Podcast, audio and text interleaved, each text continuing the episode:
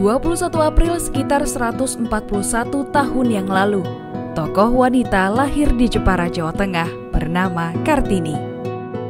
Dirinya menjadi lambang perlawanan pada era kolonial Belanda melalui dinding rumahnya.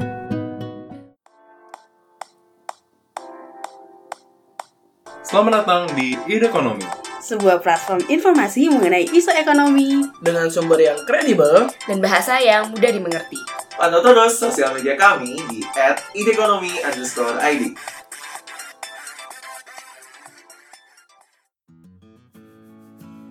Halo semua, bersama gue Safrina Nasution, kamu akan mendengarkan cerita Puan di Ide Ekonomi. Rangkaian episode tentang perjalanan kita, perempuan dan laki-laki bersama menuju kesetaraan. Sudahkah kita berdaya dan setara? Yuk dengerin langsung di cerita Puan.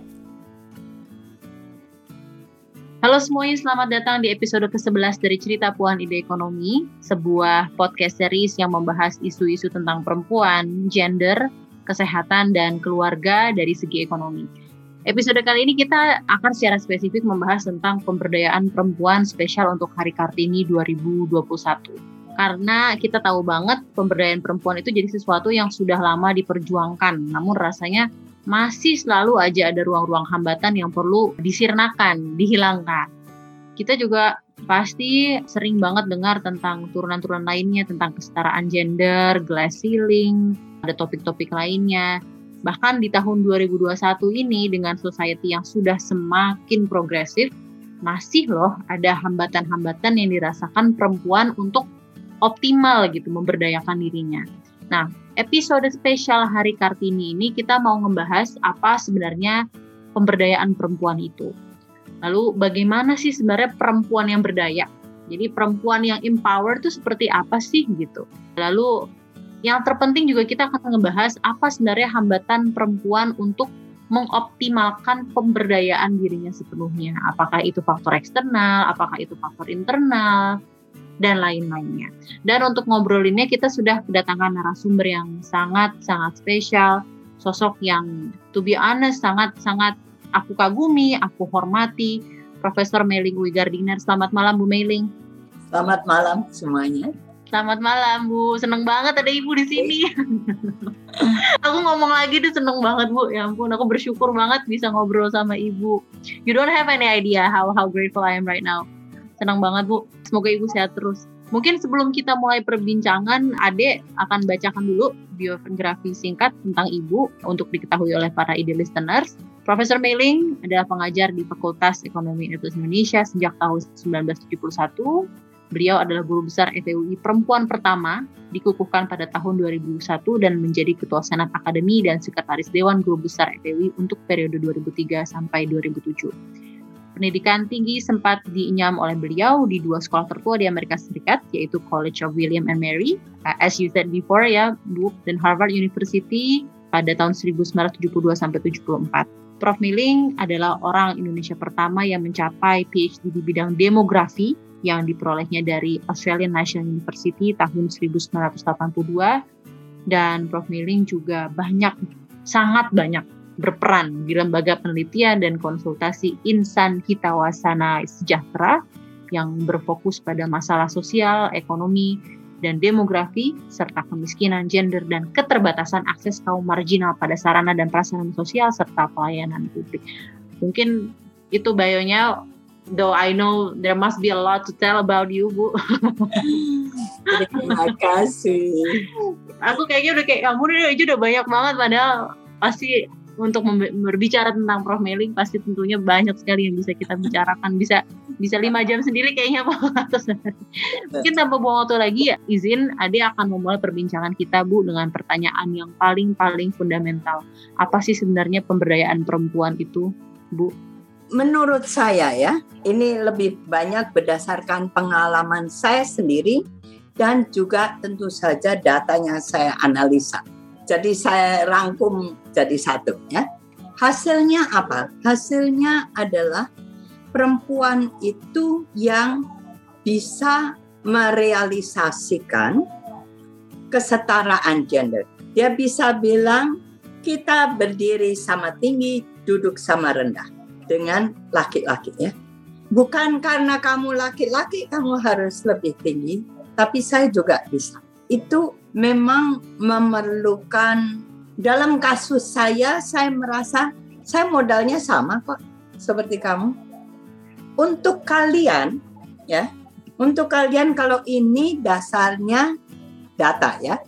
Mengapa saya berpendapat demikian? Kalian ini semuanya lulusan FEB. Oke. Bagaimana kalian bisa masuk ke FEB? Karena kalian lulus tes. Jadi kalau kalian dapat kesempatan sama dengan laki-laki, ikut tes.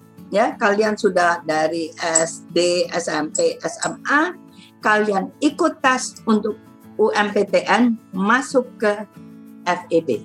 Sama dengan laki-laki. Oke. Okay? Namun kalian sekarang abad ke-21 kan sudah lebih banyak perempuan di mahasiswa FEB. Ya. Juga mahasiswa UI. Ya, lebih banyak perempuannya daripada laki-laki. Jadi itu pemberdayaan bahwa kalian bisa dengan akses yang sama antara laki dan perempuan. Kalau itu diberikan, perempuan menang malahan. Dalam jumlah ya, perempuan menang. Oke. Okay? Dan kalian, saya tidak tahu apakah kalian merasakan bahwa lebih banyak perempuan sekarang. Karena jangan lupa kalian di FEB ada akuntansi. Akuntansi itu sangat perempuan. Ya, kalau EA masih lebih seimbang, yeah. manajemen juga makin banyak perempuannya, ya. Nah, jadi fakultas ekonomi sekitar 60% perempuan. Okay? Di kedokteran juga, tapi uh, tidak semua fakultas ya. Iya. MIPA masih laki-laki. Teknik masih maskulin. Yeah. Komputer maskulin. Tapi kesehatan perempuan. Ya. Tahu nggak kalian kedokteran? Dokter gigi itu sudah sudahlah sangat perempuan. Perempuan. Ya. Dan dokter gigi saya saya ingin tonjolkan dulu itu kalau dokter gigi harus laki-laki. Mengapa? Hmm. Harus operasi cabut gigi. Hmm. Cabut gigi itu dulu susah sekali jadi hmm. harus kuat hmm. untuk bisa nyabut sekali, gitu ya. Sekarang, Ini benar bu, benar dulu harus laki, maksudnya? Ya. Oh oke. Okay. Jadi kalau dokter gigi saya, memang yang operasi masih laki, tetapi waktu saya ke sana karena terpaksa yang nggak ada, perempuan dengan peralatan sekarang sudah bisa. Technology has changed. Nah, itu yang paling nyata untuk saya ya di kedokteran gigi. Sekarang kedokteran gigi hmm. sangat perempuan.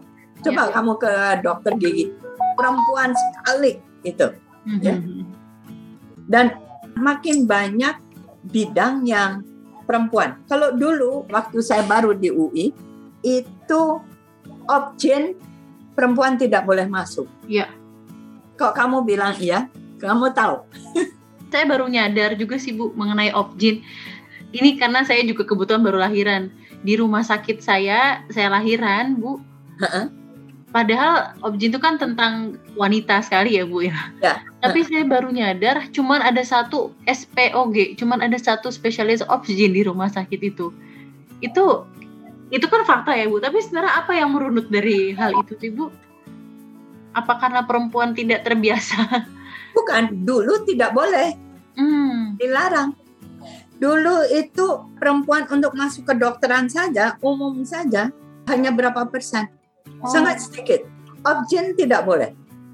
Objin itu kaya. Kenapa nggak ya. boleh ya Bu alasannya? Alasan bisa dibikin lah, sudahlah. I don't believe. Intinya objin itu kaya. oh ampun. But, uh, sekarang objek menentukan kelahiran. Iya. Right? Oh, iya. Tentu kalau, tentunya Bu. Kalau dulu kan tidak ya. Dulu kan lebih banyak normal. Kalau sekarang kan lebih banyak sisa. Sisa. Iya, ya, kedokteran ya, dokter gigi. Kalau keperawatan pasti sudahlah. Sedangkan juga perlu perawat laki-laki kan ya. Tapi sedikit tuh. Dan farmasi. Farmasi kalau farmasi seperti akuntansi, mengapa itu jadi feminine? Tahu nggak kalian? Karena something yang administratif, bukan? Atau mencatat? Jadi ada stereotipe yang dipercaya oleh masyarakat. Kalau harus yang renik-renik teliti itu perempuan. Kalau akuntansi kan harus Iya. angka-angka itu. Ya. Nah, semua yang seperti itu tuh perempuan. Hmm. Yang kecil-kecil gitu perempuan. Jadi banyak spesialis juga sekarang kan perempuan. Oke. Oke. Objen sekarang sudah banyak perempuan karena perempuan yang mau melahirkan tidak mau dibantu oleh objen laki. Iya, iya. Ya. Ada yang seperti itu. betul, Jadi pasar yang menentukan yes. bahwa akhirnya perempuan bisa jadi Ya. objek. So that's where all the dynamics come. Oke. Ada yang menjadi quote unquote budaya sebetulnya karena aturan aja yang dibuat oleh laki-laki untuk laki-laki ya. Jangan lupa. ya. Sehingga terjadilah diskriminasi itu. Tapi menurut Ibu sendiri perempuan seperti apa sih Bu yang yang bisa dibilang berdaya? Indikator-indikatornya tuh apa Bu? Kesamaan dari perempuan berdaya walaupun ini sangat multidimensional, tapi sebenarnya kita bisa bilang that's an empowered woman ketika perempuan itu bagaimana Bu? Ketika dia sudah bisa bilang berdiri sama tinggi, duduk sama rendah. Dengan laki-laki. Oke. Jadi dia punya tadi kan saya katakan you have to learn to manage what you want to enjoy in life. You don't learn that in school, nggak ada tuh yang ngajarin, right? But we learn that from it's because of what we want, where our passions lie. How do we achieve it? And you will achieve it because that's your passion, right? Kalau itu menjadi tujuan, kan kita akan usahakan mendapatkannya, right? So you will manage everything else around you to get what you want. And that's how you know whether you have it or not. Tidak semuanya yang berpendidikan akan bersedia, ya. Nah, di samping itu, it's probably also leadership, ya. Tapi mungkin eh, sekolah ya, saya waktu saya di Harvard itu kita tuh sering diingatkan Harvard produces the leaders of tomorrow. Ya. Jadi selalu diingatkan, you know, you're not just going to school here to be a follower. You have to become a leader. Ya. Itu juga sangat sangat membentuk kita kan. Kalau kamu di disuapin terus, you know, to become a leader. Jadi cara mereka bicara dengan kamu ke profesornya ya. How they speak to you, how they challenge you. Is Hmm. everything forms you to become the leader of The leader. Right? Dan Ibu dulu bersekolah di situ dan sudah terpatri di pikiran Ibu untuk menjadi leaders of tomorrow ya Bu. Tapi kalau saya yang saya berusaha mengerti gitu ya, yang dari tadi saya juga dengarkan dari Bu Mailing, Ibu punya willingness yang sangat tinggi Bu, to be educated, menjalankan studi, melanjutkan studi, berkeluarga dan lain-lain. Apakah ada dalam masa-masa kehidupan Ibu? Mungkin sekarang aku rasa I feel like you sudah rasanya semua sudah dicapai. Tapi ketika lagi saat thriving bu, saat tadi mau melanjutkan studi, saat-saat seumur kita bu, Ya. apakah ada perasaan-perasaan yang pernah ibu rasakan yang membuat ibu kadang hampir menyerah atau kadang merasa I don't belong here dan apa perasaan apa yang pernah ibu rasakan dan bagaimana ibu get rid of it? Gagal. Ya. Apa kalau manajemen ngajarin apa? Kegagalan tuh apa? keberhasilan yang tertunda. Don't forget that. right? It's true. It's really true. Jadi gagal itu sudahlah tidak adalah kehidupan yang semuanya selalu indah-indah. It's very boring, let me tell you. Iya, iya. Kita jadi kaya karena kehidupan itu ada turunnya, ada naiknya. Waktu naik kan kita senang sekali. Tapi kan tidak akan bisa senang sekali karena kalau tidak pernah turun. You're going to fall and you have to rise. Tapi willingness ibu tuh dari mana sih bu? You know, the persistency to achieve something itu dari mana? Considering kalau zaman dulu kan tidak terlalu banyak role model perempuan yang ibu lihat, tidak ada perempuan yang jadi vice president kayak Kamala Harris nih yang kita lihat. Tidak ada tidak ada ibu mailing zaman zaman ibu mailing belum ada ibu gitu ya masih ibu mailing muda yang berusaha menaiki tangga edukasi tangga karir who's your role model yang membuat My mom. My mom. your mom Yeah. what does what did your She mom was a journalist. Oke. Dan eh, kita selalu harus ngungsi karena dia dicari terus sama Jepang. I got my cynicism also from her. Hmm. Jadi karena dia sini sekali nulis tentang Jepang, udahlah dicari sama Jepang. Kita, saya lahir di Sukabumi. Oke. Eh, saya nggak tahu saya umur berapa, mungkin beberapa minggu apa beberapa bulan kita sudah harus meng- ngungsi ke Jogja. Dari Jogja dicari lagi, kita ngungsi lagi. Jadi putar-putar Jawa terus. What, what did what did your mother tell you? What what what were the most important message about empowerment that she has put on you, ibu? Life was very hard, don't forget. Okay, you have it much easier today. Ya, kita kan hidup dalam banyak sering kelaparan dan lupa ya, kemiskinan. Tapi kalau semua orang miskin kan kita yang nggak miskin-miskin amat gitu ya. Saya tidak sama. saya tidak pernah merasa miskin. Hmm. Saya hanya merasa tidak punya uang. Tetapi I don't feel like I was poor. Poor means you know you're helpless, right? No, I just don't have the money. If I don't have the money today, maybe tomorrow I can find the money. Hmm. Right? Jadi saya tidak akan bersedih karena saya tidak punya uang. Yang sebetulnya kalau saya merasa miskin, sudahlah hopeless is life kan? Ya. Besok saya juga nggak akan bisa dapat gitu ya. Tapi kalau saya hanya tidak punya uang, you know, maybe tomorrow I have the money. Right? So I always have something to look forward to. I refuse to. Mungkin saya, oh saya juga tidak mau mengingat yang jelek-jelek. Oke. Makanya saya bisa cerita kita ngungsi terus dan saya tidak ingat sampai nggak bisa makan gitu ya. Tapi kita sering tidak bisa makan. Walaupun begitu masih saja tempat ibu saya harus apa kasih makan teman-teman kakak saya. Ya. Ya semuanya makannya jadi dikurangin saja tapi kita rame-rame kan. But you Mungkin- were into a family of how many siblings, Bu? Uh, six of us. Oh, six. Ibu paling muda, paling tua? Saya nomor empat. Masih Oh. ada dua laki di bawah saya. Tiga di atas saya. Dua tertua sudah meninggal. Hmm. Jadi mereka selalu bawa teman ke rumah. Jadi dalam ketidakpunyaan kita tetap harus berbagi, ya. Bisa aja tuh. Oke. So if you can do that and all your problems, then you can overcome it. Jadi janganlah anggap kesukaran itu harus mematikan. Ya. Because we had it so difficult, you know, that we could always we had to overcome.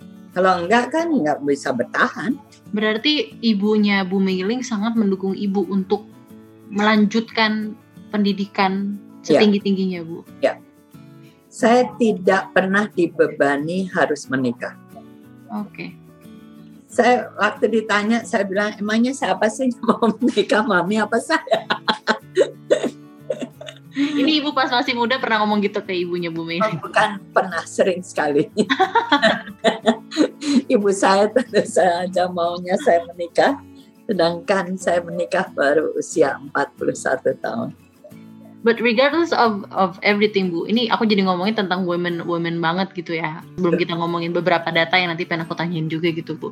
Kalau bahasa anak zaman sekarang, pernah galau nggak sih Bu? Maksudnya galau in a way pencapaian ibu, all of your achievement kan, apakah itu somewhat threatening for for some men? Yes. Dan uh, intimidating for for other gender gitu. Tapi ibu tetap percaya dengan marriage or bagaimana? In terms of pada saat itu apalagi marriage itu it seems like it kind of it you have to devote your life to a more domesticated life when you get into a marriage gitu. Dan ibu padahal ibu adalah seorang PhD eh, tentang kesetaraan yang sangat mengerti tentang kesetaraan gitu. Tapi pandangan ibu tentang marriage itu bagaimana bu? Pernah galau nggak sih bu? Nggak pernah ketemu yang cocok atau bagaimana? Ini jadi ya cerita ibu zaman dulu deh. Itu ya saya masih ingat. Saya waktu itu umurnya sudah 32 tahun. Pada suatu hari, saya di ENU nih ya. Pada suatu hari, teman baik saya itu nangis terus. Saya bilang, emangnya kenapa kamu nangis? Itu hari ulang tahun dia menjadi 30 tahun. Kan it's your birthday, so why do you have to cry? terus katanya, ya karena dia tidak punya pacar. Saya bilang, saya juga nggak punya pacar tuh. Nggak apa-apa. Ya, kamu nggak punya pacar yang tertentu ya. But you're always dating. Oh, is that the difference? So I always had a lot of friends though. I was I was always been very outgoing. So when I decided to get steady with Peter, I told my friends, you know what the disaster is? Nobody else invites me to a date anymore. Nggak laku tiba-tiba. terus terus gimana bu Saya merasa, heh, kok bisa-bisa saya jadi tidak laku seperti teman saya itu. Teman saya itu nangis karena dia merasa tidak laku.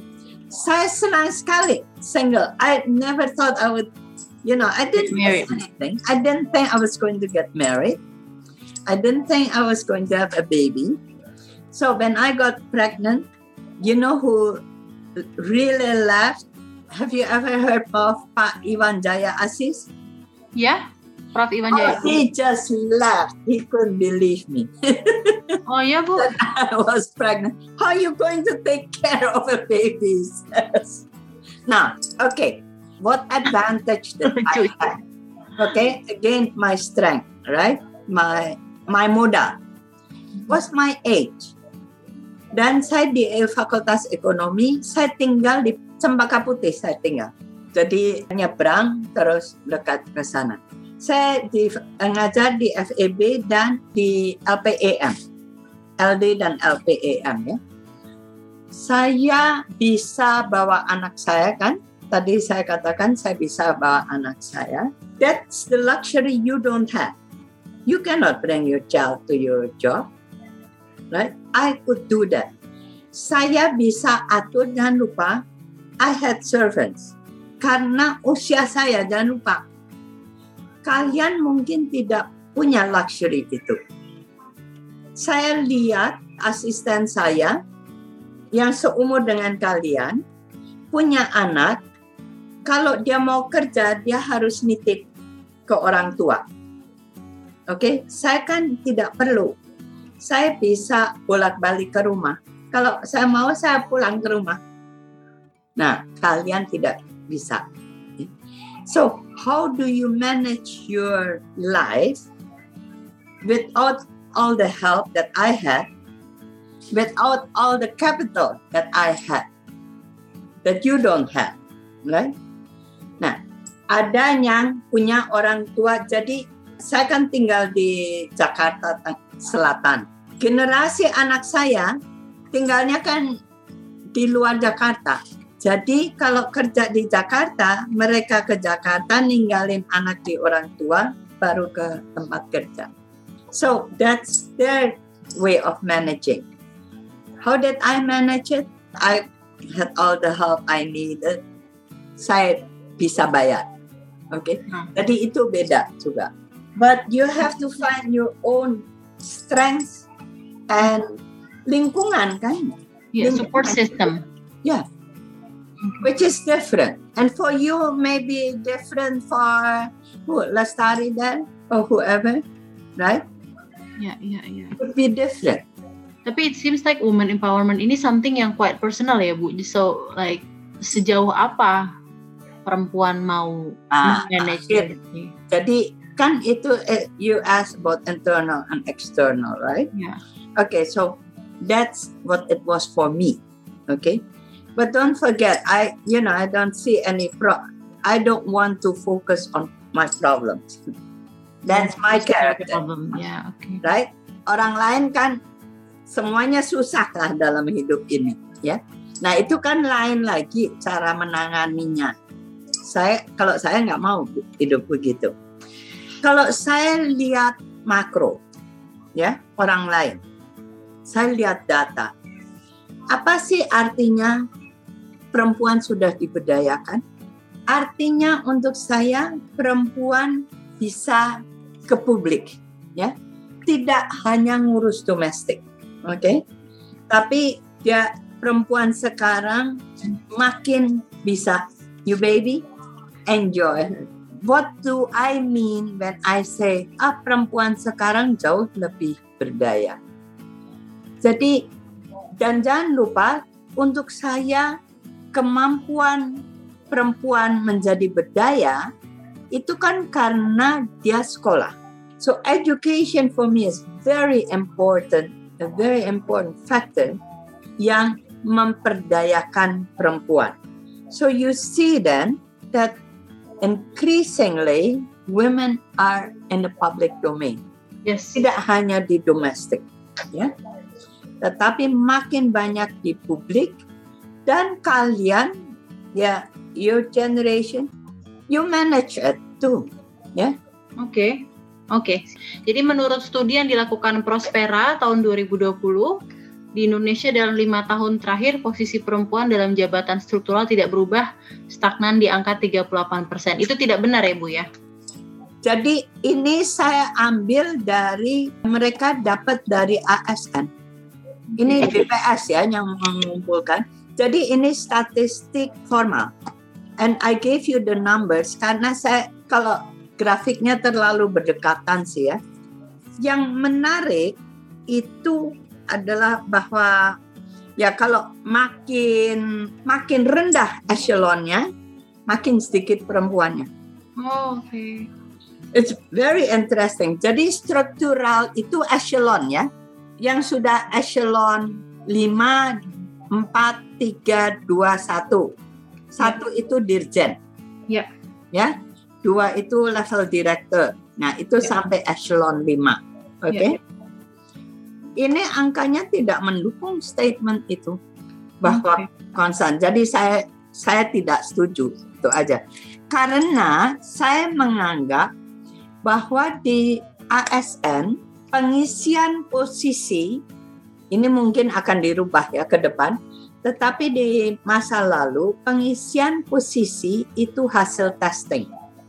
Pengisian posisi itu hasil testing ya Bu ya? Ya. Jadi based Jadi on harus lulus tes, oke? dan Dan perempuan pasti lulus tes biasanya. Lebih banyak perempuan yang lulus tes.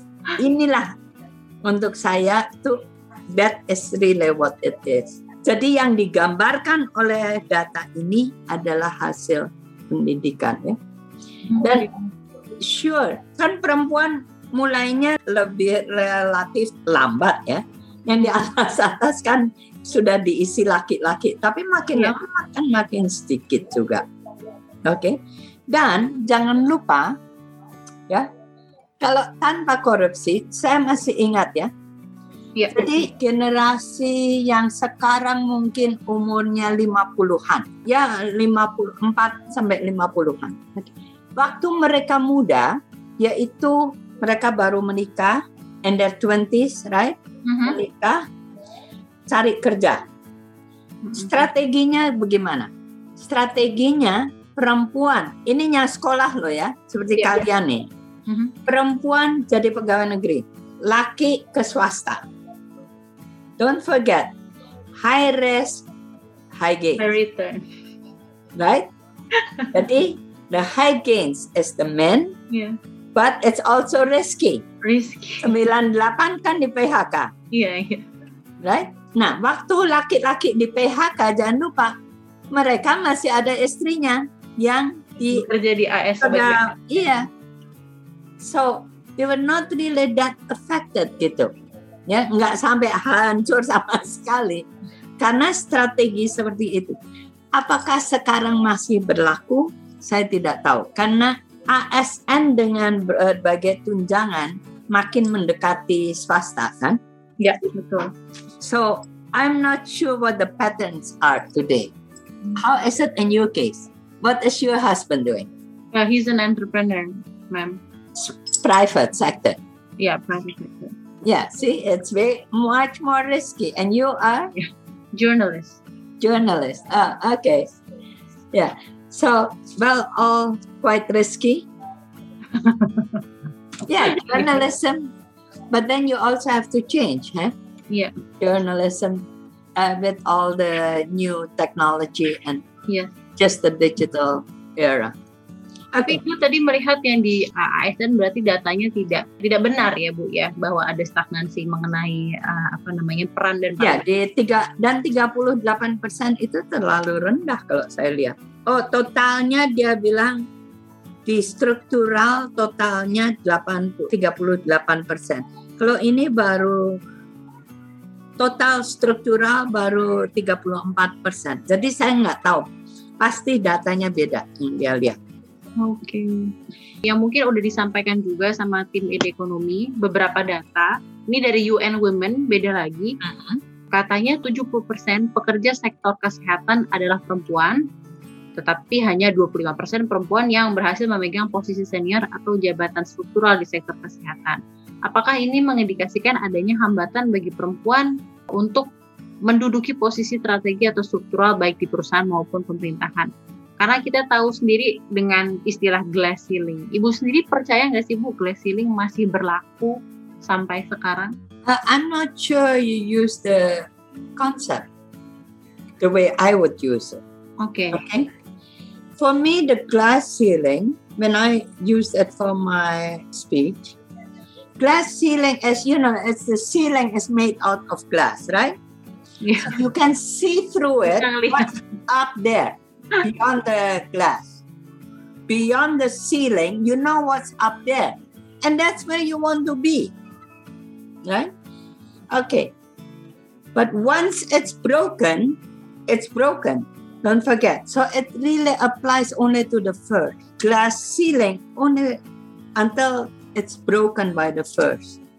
Oke. So th- there must be someone who break the barrier ya Bu. Yeah. It's not for everybody. You know, not everybody has a glass ceiling. No. Because you are for you it's already a lot easier. Hmm. Oke. Jadi generasi saya ya itu kalau bicara dengan orang yang di posisi tinggi, echelon 1 2 ya, dirjen, direktur gitu ya. Apa yang mereka ketahui, bukan rasakan ya, ketahui. Karena itu yang dilakukan. Hmm. Jadi pemilihan ya ini karena ada posisi kosong harus diisi. Jadi ada banyak pelamar, how do they choose? Jadi waktu banyak pelamar terbuka, oke? Casting terbuka tinggal berapa orang. Waktu harus milih antara si A dan si B, itu pintu ditutup hanya laki-laki di dalam. Kenapa tuh? Yang dipilih ya laki-laki habis perkara. Oh. Karena they feel very threatened. Hmm. Saya tidak akan lupa ya Pak Emil. Pak Emil kan Minang. Ya. Matria, matrilineal. It's Ya, not a matriarchy. Karena dia tetap berkuasa Pak Emil. Heeh, betul. Laki. Oke? Iya, betul. Heeh, It's still patriarchal. heeh. Pak Emil bilang, eh ini gimana? Kalau terlalu banyak perempuan pada naik kita kebagian apa? He was worried. And this was in the 90s. Oke. Okay? So the men feel very threatened. Karena dia kan antara laki-laki pada ba- saling bantu gini. Datanglah perempuan. Tapi Bu, kalau Ibu melihat misalnya, regardless of anything, bahkan di, di, di tahun sekarang, perempuan yang berada di posisi tinggi memang kalau misalnya kita lihat beberapa data, memang belum sebanyak laki-laki gitu ya. Memang ya, even though nanti akan semakin banyak lagi perempuan yang berada di, di posisi tertinggi, tapi tetap pada saat ini juga memang datanya lebih banyak uh, ya policy makers ataupun the CEOs adalah laki-laki. Ya. Menurut Ibu fenomena ini tuh sebenarnya terjadi karena faktor internal kayak misalnya perempuan nggak ada motivasi atau perempuan hesitant, perempuan insecure atau perempuan ada masalah ada urusan domestik di rumah atau karena faktor eksternal yang tadi seperti Bu ditutup pintunya atau apa sih Bu sebenarnya faktor-faktor yang membentuk hal ini gitu fenomena ini? Dua-duanya ya. Oke. Jadi baik dari si perempuan itu sendiri. Tapi Bu, in terms of I'm I'm talking to you right now. For me, you are a living legend who breaks the barrier of you know education for women in Indonesia. How about you? Ibu merasa back then or up until now, how's your level of self confidence Bu regarding women empowerment? Apakah ada saat di mana Ibu mundur, udah deh saya tidak mau terlalu in the spotlight, or I just have it, so I'll go for it. Ada banyak faktor sih ya yang menentukan ke keputusan saya. Tapi don't forget, saya sering merasa banyak pintu tertutup. Oke, Being of Chinese origin. oke, Jadi daripada saya membuang energi untuk melawan itu, saya dari kecil belajar cari jalan lain, memenuhi ya kebutuhan saya sendiri, hmm, Uh, my own successes ya. Tapi saya kan nggak pernah di pemerintahan oke. karena saya pernah dulu di LIPI. Kalau di universitas saya lebih nyaman. Tapi saya pernah di LIPI punya bos. Bos untuk saya harus berani bertanggung jawab untuk apa pun yang dia lakukan. Ya. Jadi waktu itu kita melakukan survei, terus saya tanya, mengapa sih samplingnya seperti ini? Gitu ya. Saya tentu saja saya tanya karena saya nggak setuju kan. Mhm. Dia mengelak, menyalahkan orang lain. Mhm. Seminggu kemudian saya keluar tuh, Wow. Okay, I lost my respect. Okay, but of course I had a fallback, and that was I stayed then stayed in lembaga demografi. There was, do you know Ibu Aike? Eh, aku nggak tahu, mungkin teman-teman Alde, yang lain ya. tahu. Uh, ayahnya itu yang mendirikan uh, lembaga demografi. He was Okay. fantastic, fantastic. He was Boleh tahu namanya siapa Bu? Iskandar, Nathaniel Iskandar. Oke. Oh, ada gedungnya ya Bu ya kayak di kampus. Betul, ya, beliau itu. Ya. He was fantastic. Fantastic in what way Bu? He had this personality that you can't but respect. You have to respect him. If you're just around him, you have to respect him.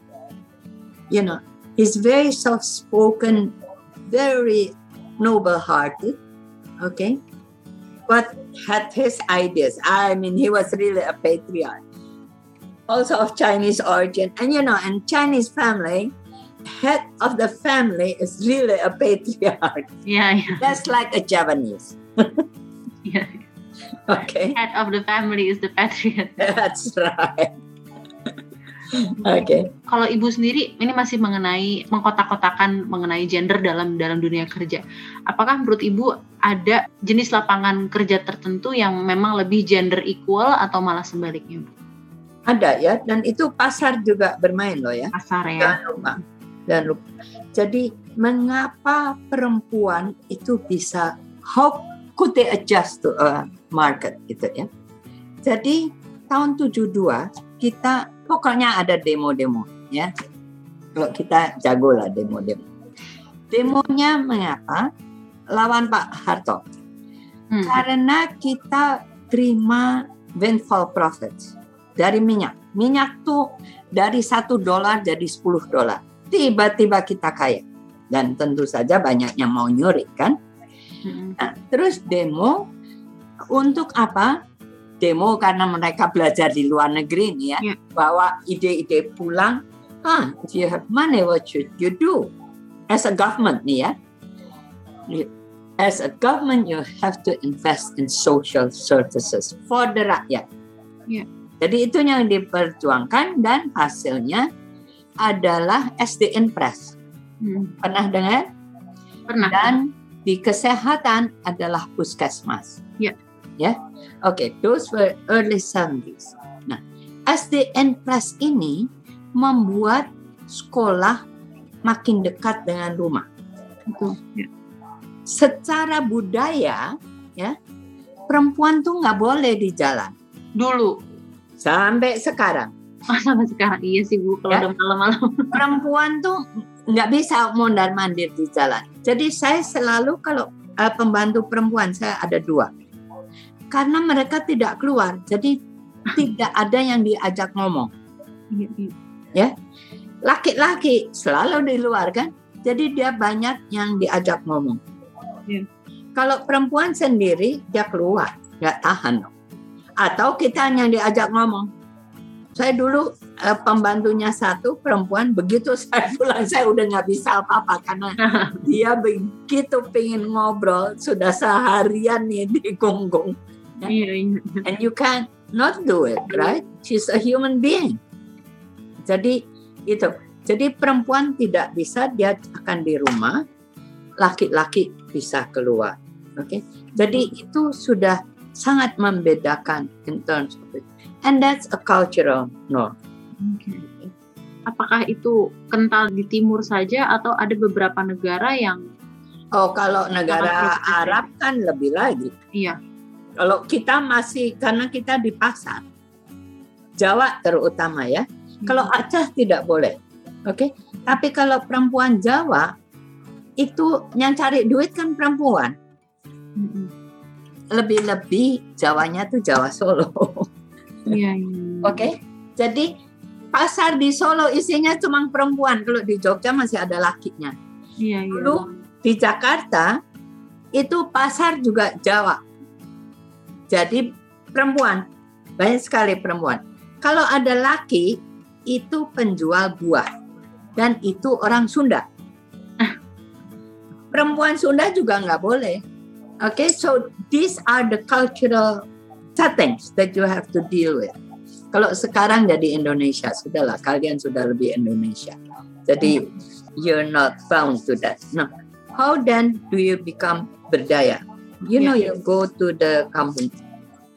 That's exactly the problem. So we moved up in education, on and on and on. Kalian bisa ke perguruan tinggi juga, kan? Iya. That is really, it started with SDN Press and you can become a journalist now. Yes. Ya, kalau dulu jarang sekali tuh. Saya dulu pernah tinggal sama wartawati. Gadis Rashid. Now, she should really be your idol. She is fantastic. Oh iya Bu, nanti saya Google. Cari Gadis Rashid. She, eh, apa ya, kelas 1-2 tuh dia masih ikut loh. Ya, Oke. as a journalist. Oh, she was really great. I used to live with her. Oke,